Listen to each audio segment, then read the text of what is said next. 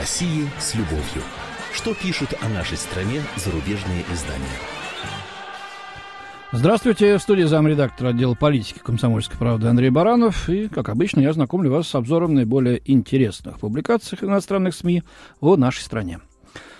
По мере углубления кризиса на Украине все более аналитическими становятся публикации об этом во многих иностранных изданиях. Сиюминутная хроника событий постепенно уступает место попыткам разобраться, ну чем же, чем же может обернуться для самой Украины, для России и, конечно, для Запада нынешнее тревожное развитие.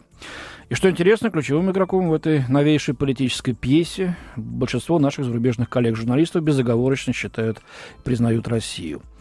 А, чего Москва хочет? Э, что такое еще хитрое, невероятное после Крыма задумала? И, наконец, насколько далеко готовы идти дальше на украинском стратегическом направлении? Э, вот такие вопросы сквозят в публикациях. Конечная цель Владимира Путина на Украине остается загадкой, пишет канадская The Globe and Mail в редакционной статье, между прочим. Эм, как полагает издание, шаги российской дипломатии противоречат действиям российских военных. По крайней мере, в ситуации на востоке Украины Путин демонстрирует большую осторожность, чем при быстром присоединении Крыма. Э, тем не менее, чего именно хочет добиться российский лидер, не ясно, считают авторы материала.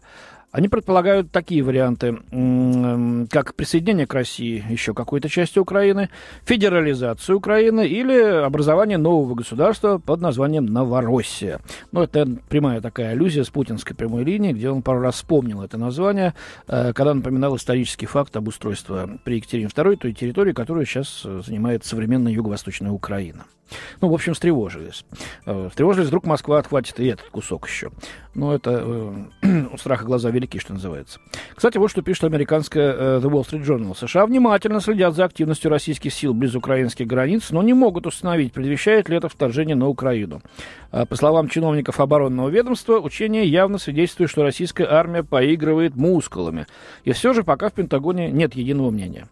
Некоторые чиновники полагают, что Путин стремится к гипертрофированным демонстрациям силы, чтобы усилить свою позицию, а затем постарается снизить напряженность и закрепить то, чего достиг. Ну, известный прием такой в международных отношениях. Другие считают учения и маневры возможным предвестием открытого военного вторжения.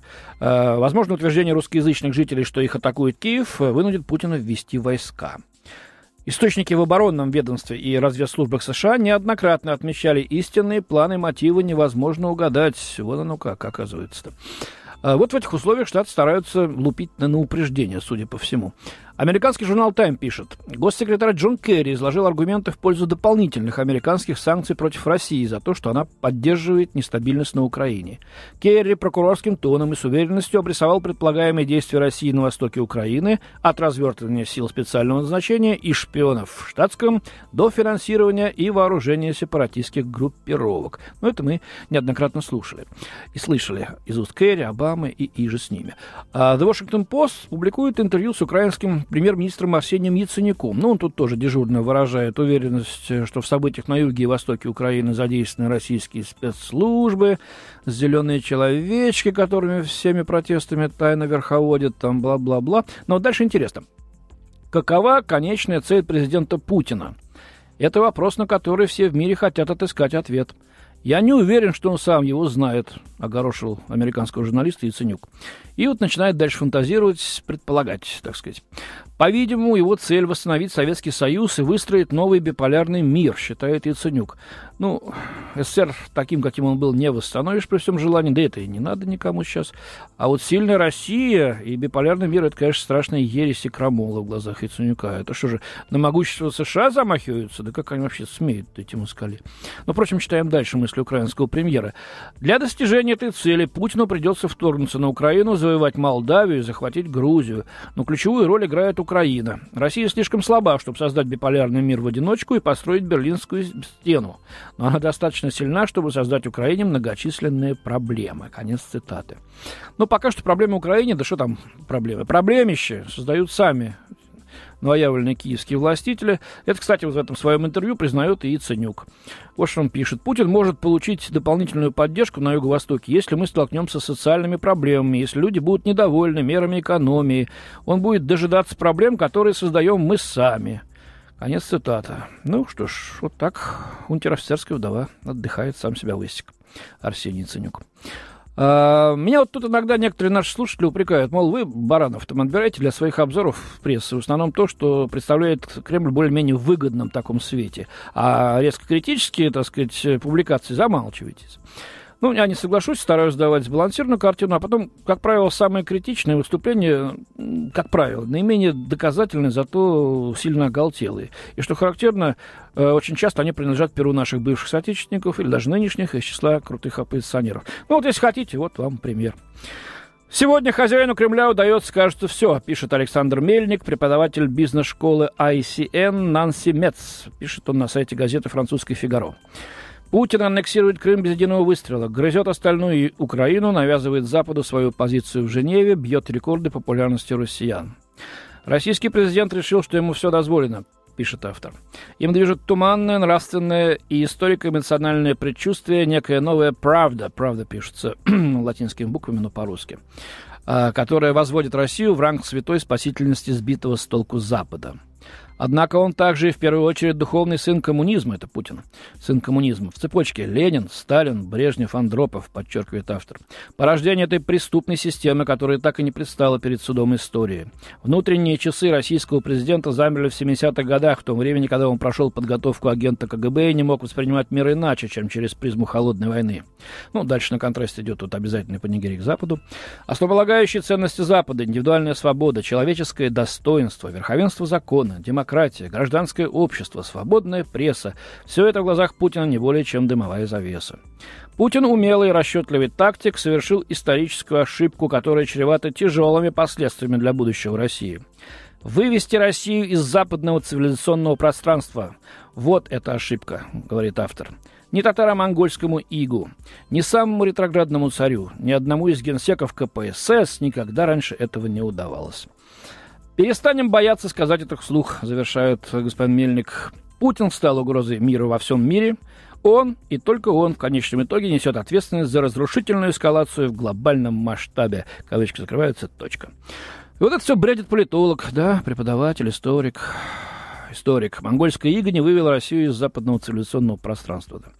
Да убийственный аргумент. Ладно, бог с ним с игом, ну что, вот давайте вспомним-то, что разве это Москва бомбила Югославию, да, вторглась в Афганистан, Ирак, утюжила Ливию, чуть по Сирии не, не вдарила, перепугав весь мир. Это Кремль поубивал в 2008 году с едва ли собственных же миротворцев и спровоцировав военный конфликт с Грузией.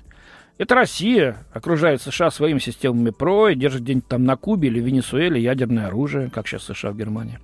Это что, мы спонсируем и организуем цветные революции по всему миру, свергая неугодные нам правительства и приводя силовым путем к власти своих марионеток. И, наконец, это мы навязываем миру в качестве обязательного к исполнению образца там, однополые браки с усыновлением детей, легализацию наркоты всяческой. Так кто же несет ответственность за разрушительную эскалацию в глобальном масштабе-то, а, господин Мельник? Молчите, потому что ответ-то будет очевиден. Э, кстати, ответ на то, почему большинство граждан России поддерживают своего президента, можно найти в статье Эльки Виндиш в германской Тагешпигель. Она так и называется, статья «Почему россияне любят Путина». А, главы западных э, государств могут только мечтать о рейтинге далеко за 80%. Тем не менее, после вхождения Крыма в состав Российской Федерации Владимир Путин набирает гордые 82, даже по оценкам критически настроенных по отношению к власти институтов изучения общественного мнения. Это больше, чем в марте 2000 года, когда Путин только пришел к власти и считался светлым образом без страха и упрека, пишет Эльке Виндиш. А ведь в начале его третьего президентского срока, в связи с протестным движением, возникшим после не совсем кристально чистых выборов в Госдуму в конце 2011 года, Запад преждевременно заявил о начале в России снежной революции. Однако все это продолжает журналистка э, Эльки Виндиш. Прошлогодний снег, причем в буквальном смысле. Никогда ранее, ни во время чеченских кампаний, ни во время войны с Грузией россияне так не поддерживали своего президента, как во время украинского кризиса. Даже самые заклятые противники Путина из лагеря демократической оппозиции к великому возмущению людей, симпатизирующих им из на Западе, перестали сильно критиковать Путина. Вот такое мнение. Но ну, события вокруг Украины привлекли, кстати, внимание западных аналитиков к состоянию российской армии. Они, оно поразительно улучшилось после войны 2008 года, отмечают наши коллеги. Элитные российские войска демонстрируют новый арсенал индивидуальной бронезащиты, личного оружия, бронебойных боеприпасов и раций. Э, набор базового оборудования, который дает им большое тактическое преимущество, э, сообщает военный обозреватель Вашингтон-Пост Роуэн Скарбора. А, американские специалисты по вооружениям, в частности, генерал-майор Роберт Скейлс, изучают фотографии российского спецназа и войск ВДВ. Их экипировка лучше, чем была пять лет назад. А, у них появились новые потрясающие гранатометы. Их каски лучше наших, бронежилеты лучше наших бронежилетов. Они очень многое делают правильно. Я весьма поражен этим. А, рации вот впечатлили, это настоящая новинка. Есть модификация каски со встроенным оборудованием для связи. По большому счету, оно позволяет отдавать приказы о перемещении без сигналов руками. А вот президент, администрация президента Обама шлет коврики для спанья украинской армии. Ну что ж, у меня на сегодня все. До свидания. В студии был замредактор отдела политики комсомольской правды Андрей Баранов. О России с любовью. Что пишут о нашей стране зарубежные издания?